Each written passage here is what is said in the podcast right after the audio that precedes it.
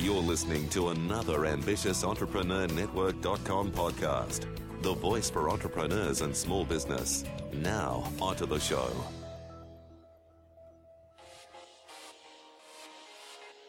You're listening to the award winning podcast, The Ambitious Entrepreneur Show, featuring business experts, industry disruptors, game changers, and thought leaders to help you navigate a constantly changing marketplace. Want to build a successful business and become known as an influential voice in your industry? The Ambitious Entrepreneur Show will show you how. Now, over to your host, Anne Marie Cross and welcome to another episode of the Ambitious Entrepreneur Show. This is episode 230, and I'm your host, Anne Marie Cross, the podcasting queen. Joining me on today's show is Nathan Hirsch.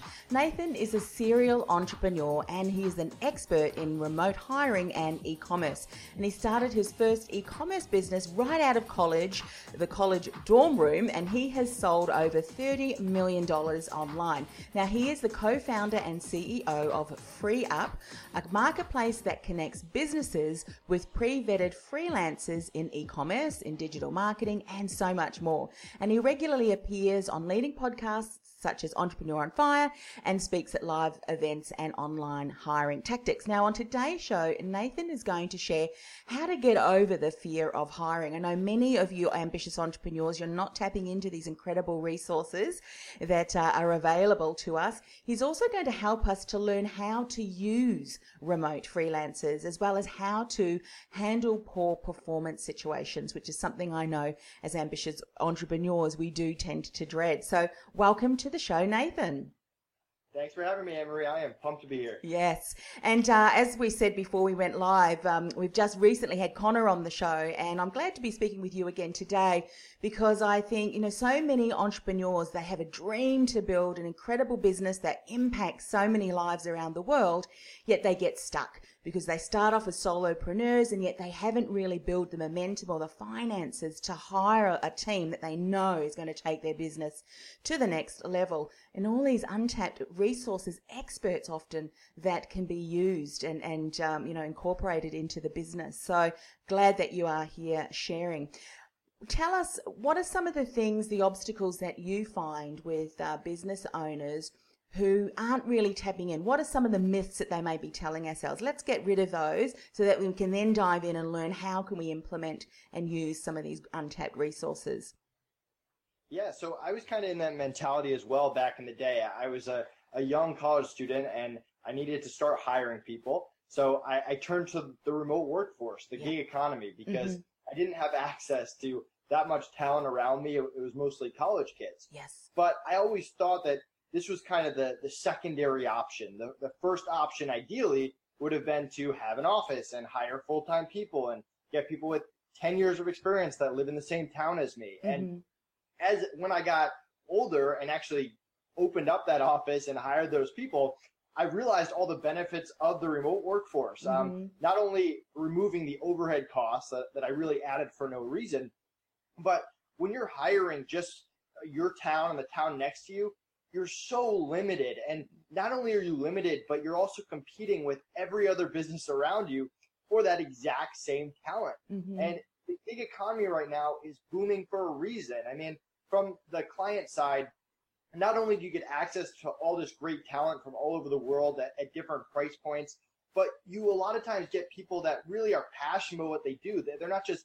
waking up at 6 a.m. and putting on a suit and going to work every day because they have to they genuinely love what they're doing. They're passionate about it. They care about it. They they, they mm-hmm. treat their their freelancing as a business like it should be. And a lot of the time you can build great remote teams, great have great remote culture, um, and really get a lot of flexibility where you don't have to hire someone full time for every single thing that you don't get when you hire full time people. So I think one of the biggest myths is that you actually get more from hiring people in house than you do from hiring them remote. Yes, totally agree. And you know, one of the things that I have seen in my business, and I mean, I've used a number of remote teams. Some of them have been with me for years, and now as the business has started to grow, um, I've hired an on, uh, you know, an online business manager who is in Tasmania, so living um, in one of the states here in in Australia. So it has allowed me now to to to touch base and to have people more locally. But still, she's virtual. Haven't met her, and we're communicating every single day.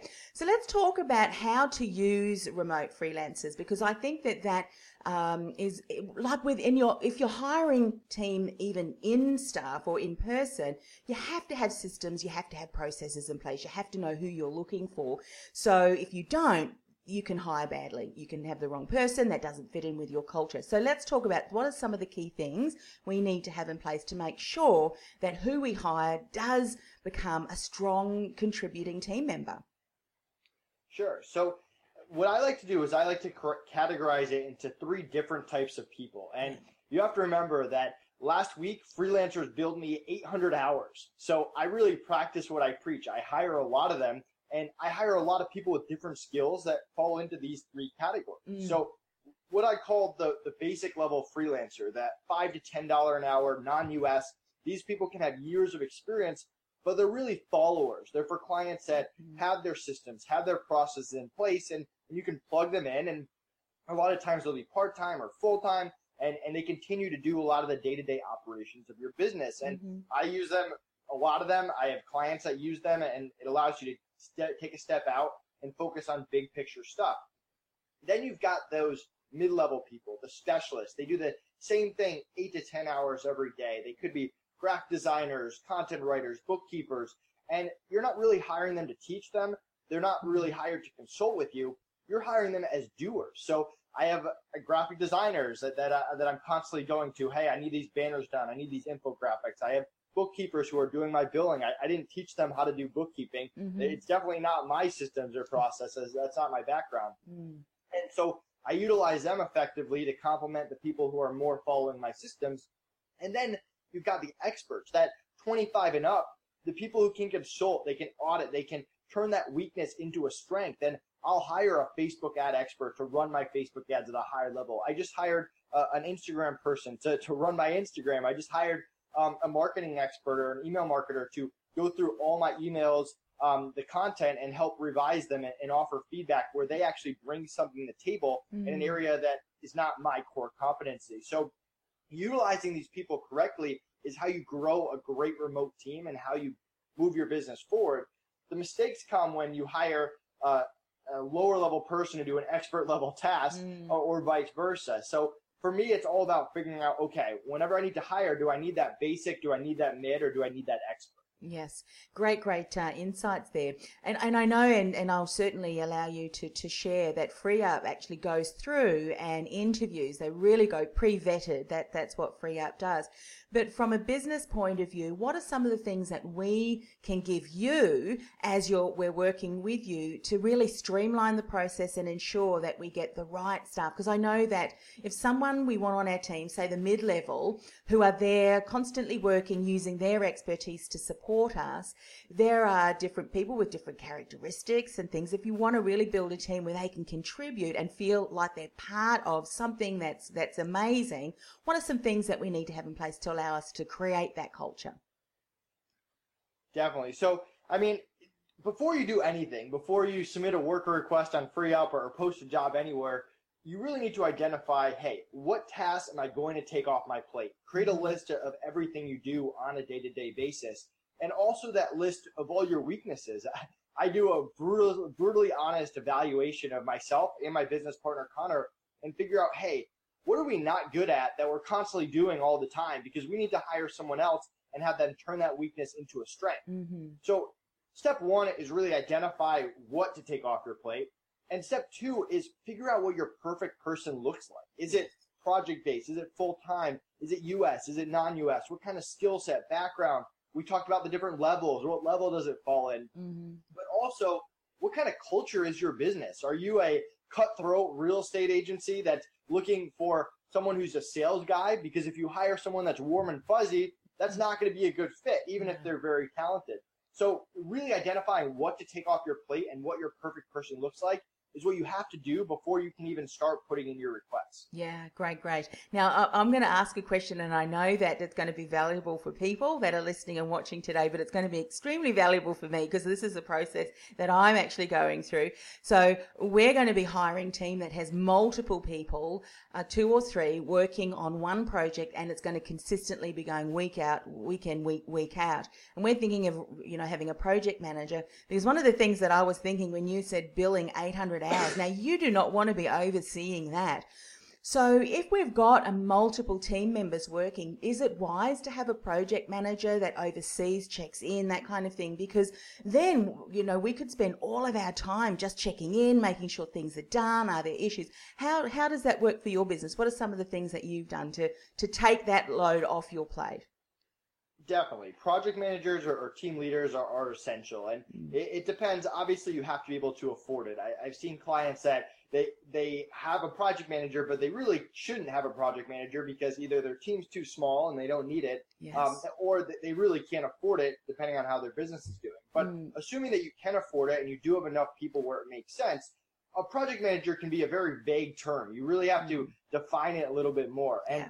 the way that I like to define it are what task are they going to be responsible for or tasks and what people are they going to be responsible for and mm. that's really what you need to look at and a lot of times it falls on either end it, they could be more responsible for projects or more responsible for people or an e- even 50% split yes. now a lot of times what, what i've ended what has ended up happening with me is those people kind of emerge so i might hire three assistants to do something and mm-hmm. after working with them one of them I can take over and give the assignment as a project manager. I've seen it happen both ways, and, and I've hired project managers to come in.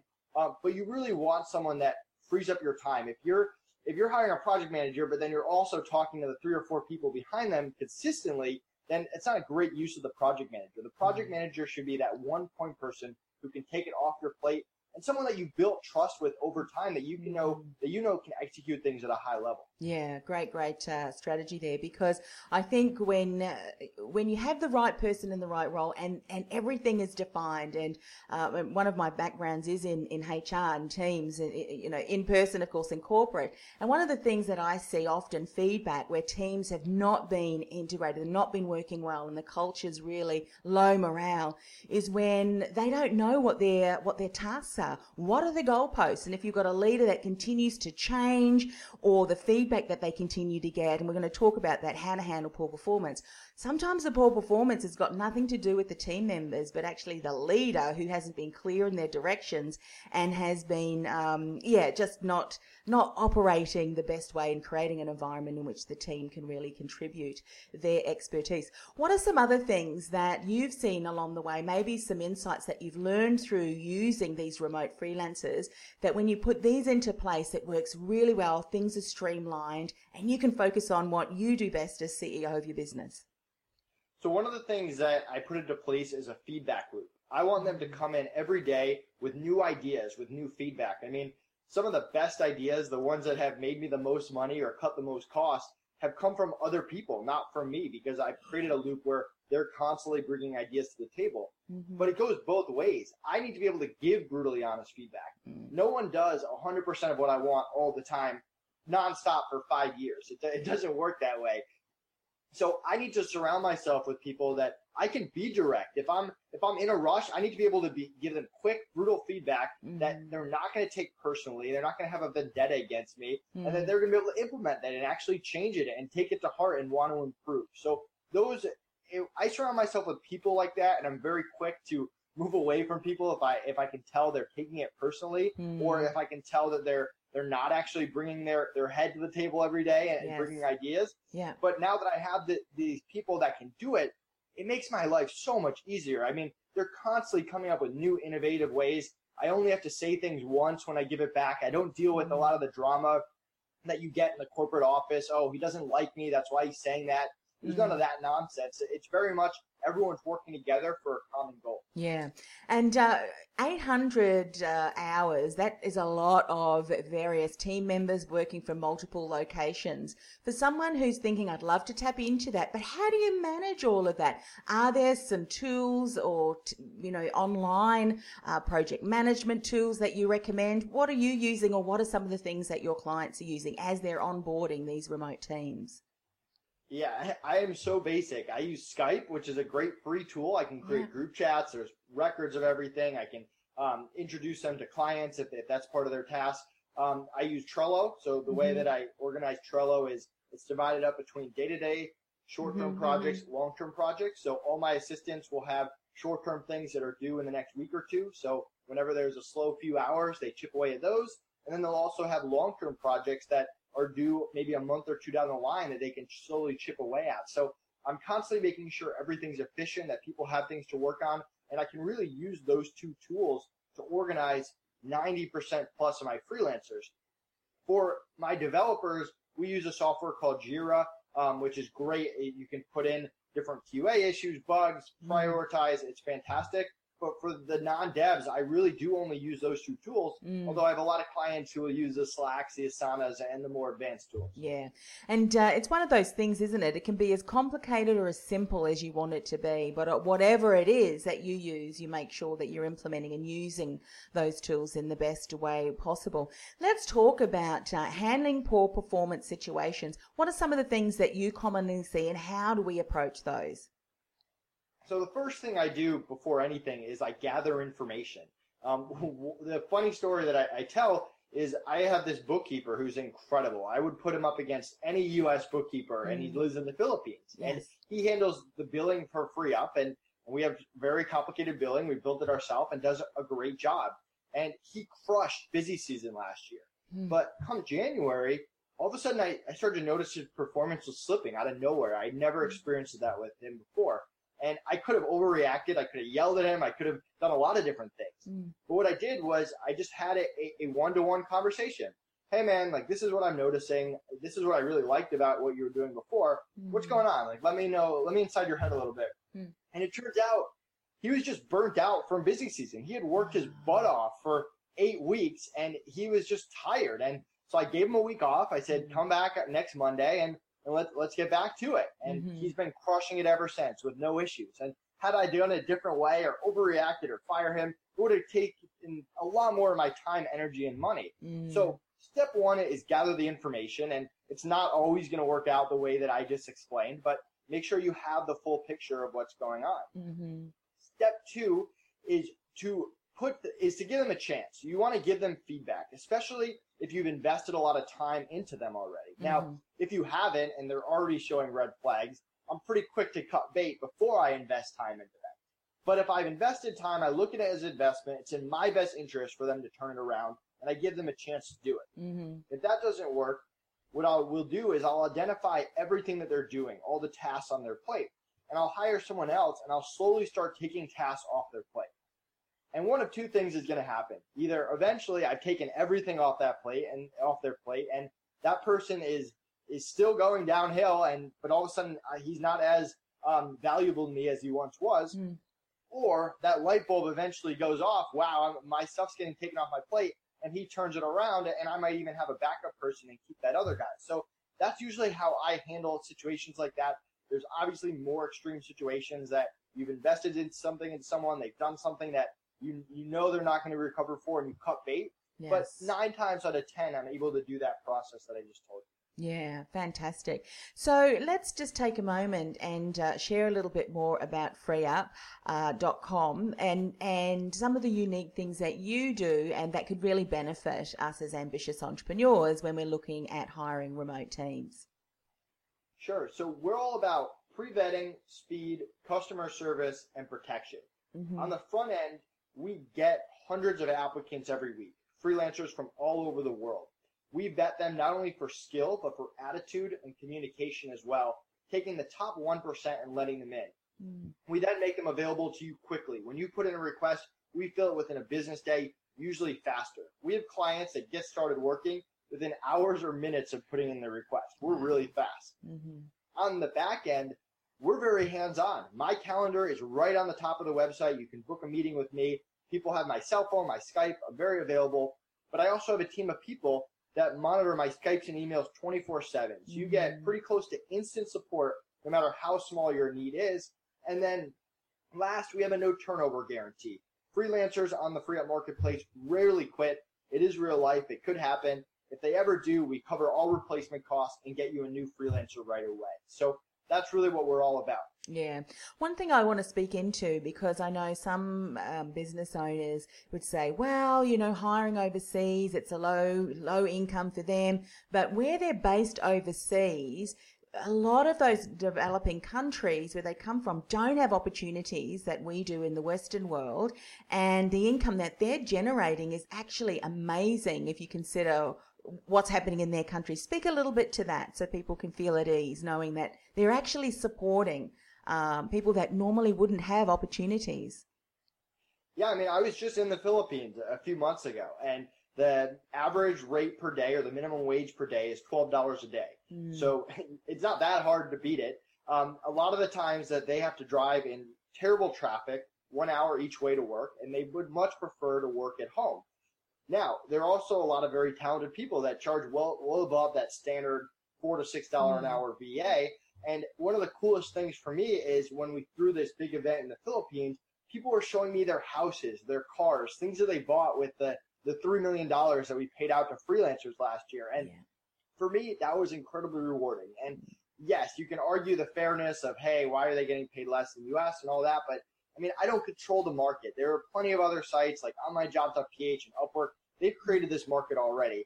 Um, Mm. all I can do is let people set their own rates, rates that they want, rates that they're asking for, and Mhm. match them up with clients who are looking for the same thing. And I mean, we have a very wide range. If, if you only want US, and we have plenty of clients that do, we have freelancers from five to seventy-five dollars an hour um, that can accomplish any of, of your needs. So that's really what I'll say to that. And, Yeah. and I would generally ask the freelancers, ask them, are they happy? Are they happy in the FreeUp network? Are they happy working remotely? Are they happy being a mm-hmm. freelancer? And a lot of people are surprised. They love it. Yes. Well, if you think about um, what you said earlier about you that when you started a business, you had uh, a corporate office and you had a team. You really tied down to that. And I know with freelancers, and this is with, with the women that I work with, and even I've got some some gentlemen on my team too, is that they have multiple projects and they're not like nine to five. It's whenever they can get to it, obviously within a certain time frame. Um, but uh, yeah, it, it, it, it is that that remote, and it's when it's it, it, it's suitable for them, and just being able to work that way really, uh, I think, is fantastic. Being able to give um, them some opportunities. So, say the website again. How can we best connect with you and find out more, and get in contact with you to see how we can start with FreeUp? Yeah, it's freeup.com with three E's. My calendar's right at the top.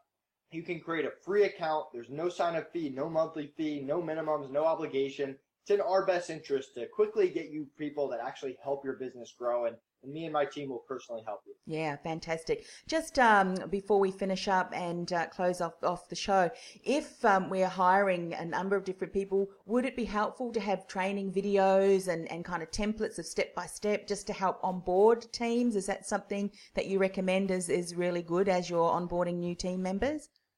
Yeah, if you're hiring the basic non-US worker, of course. Um, the thing with video versus training documents is with I only do videos if my stuff is set in stone. And a lot Yeah. of times with startups, those processes change, they advance, and I don't want to be coming out with new videos. So I Mhm. prefer documents unless I know that I'm not going to change something for a year or two. So yes. um, I have clients that do it both ways, but that's just my two cents. Yeah, no, great, great. So uh, valuable content in in the show, and I know that you know for businesses who want to grow, want to take their business to the next level, so that maybe they have enough income to hire people in their own town or in their own uh, country, then using these talented uh, remote team workers can certainly support as you're growing your business. Because I know when you're starting up, or maybe you know starting up a new business venture, there's only so much capital that you have to uh, to invest. So it's a great way to start to build that momentum. Thank you so much for coming on the show, Nathan. It's uh, been a pleasure, and uh, look forward to uh, reaching out with you soon and getting uh, some of your team to help us as we're growing and taking our business to the next level too. Awesome. Thank you so much for having me. You've been listening to the Ambitious Entrepreneur Show, brought to you by BeTheDifferenceMovement.com, changing the world one message at a time. Do you feel called to influence real change with your message?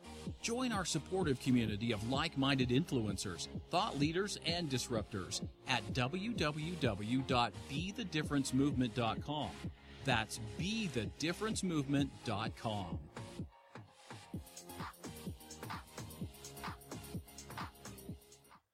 This podcast is a part of the C Suite Radio Network. For more top business podcasts, visit c-suiteradio.com.